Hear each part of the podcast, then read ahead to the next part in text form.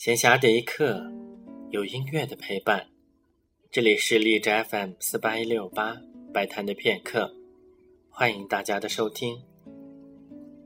德夏克的第九交响曲《自新大陆》在今天的节目当中，终于进行到了最后一个乐章——第四乐章。第四乐章也是新大陆交响曲的真正标志性段落。以前没有听完过全曲的同学，可以在这里一听究竟。有人说，这个乐章表现了二十世纪初美国一派欣欣向荣、生机蓬勃的景象。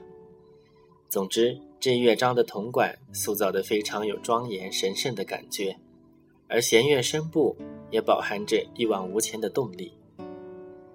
在一九六九年阿波罗十一号登月的时候，尼尔·阿姆斯特朗就把录有《新大陆交响曲》的唱片带到了月球。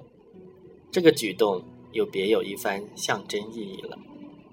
下面就请大家一起来听德夏克第九交响曲《自新大陆》第四乐章。